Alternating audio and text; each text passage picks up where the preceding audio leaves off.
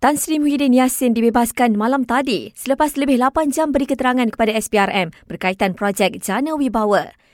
Menurut laporan berita harian, bekas Perdana Menteri itu diberi kebenaran keluar atas faktor kesihatan. Tan Sri Muhyiddin kemudian mengadakan sidang media sejurus dibebaskan.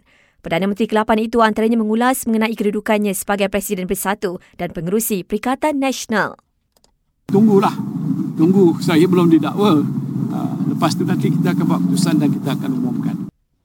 Ahli Parlimen Paguh itu juga menegaskan bahawa beliau tidak bersalah atas tujuh pertuduhan yang dikenakan dan akan mempertahankan diri di mahkamah. Sementara itu, SPRM sahkan sudah dapat izin daripada Peguam Negara bagi mendakwa Tan Sri Muhyiddin di Mahkamah KL hari ini.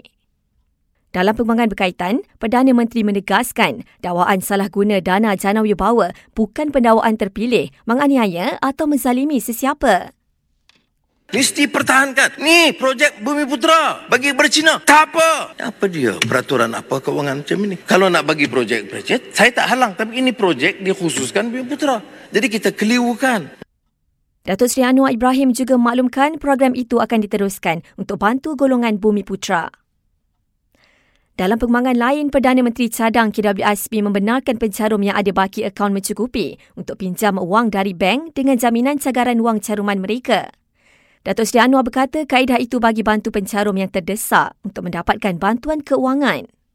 Dan kira-kira 46,000 mangsa banjir masih berlindung di PPS di Johor, Pahang dan Melaka.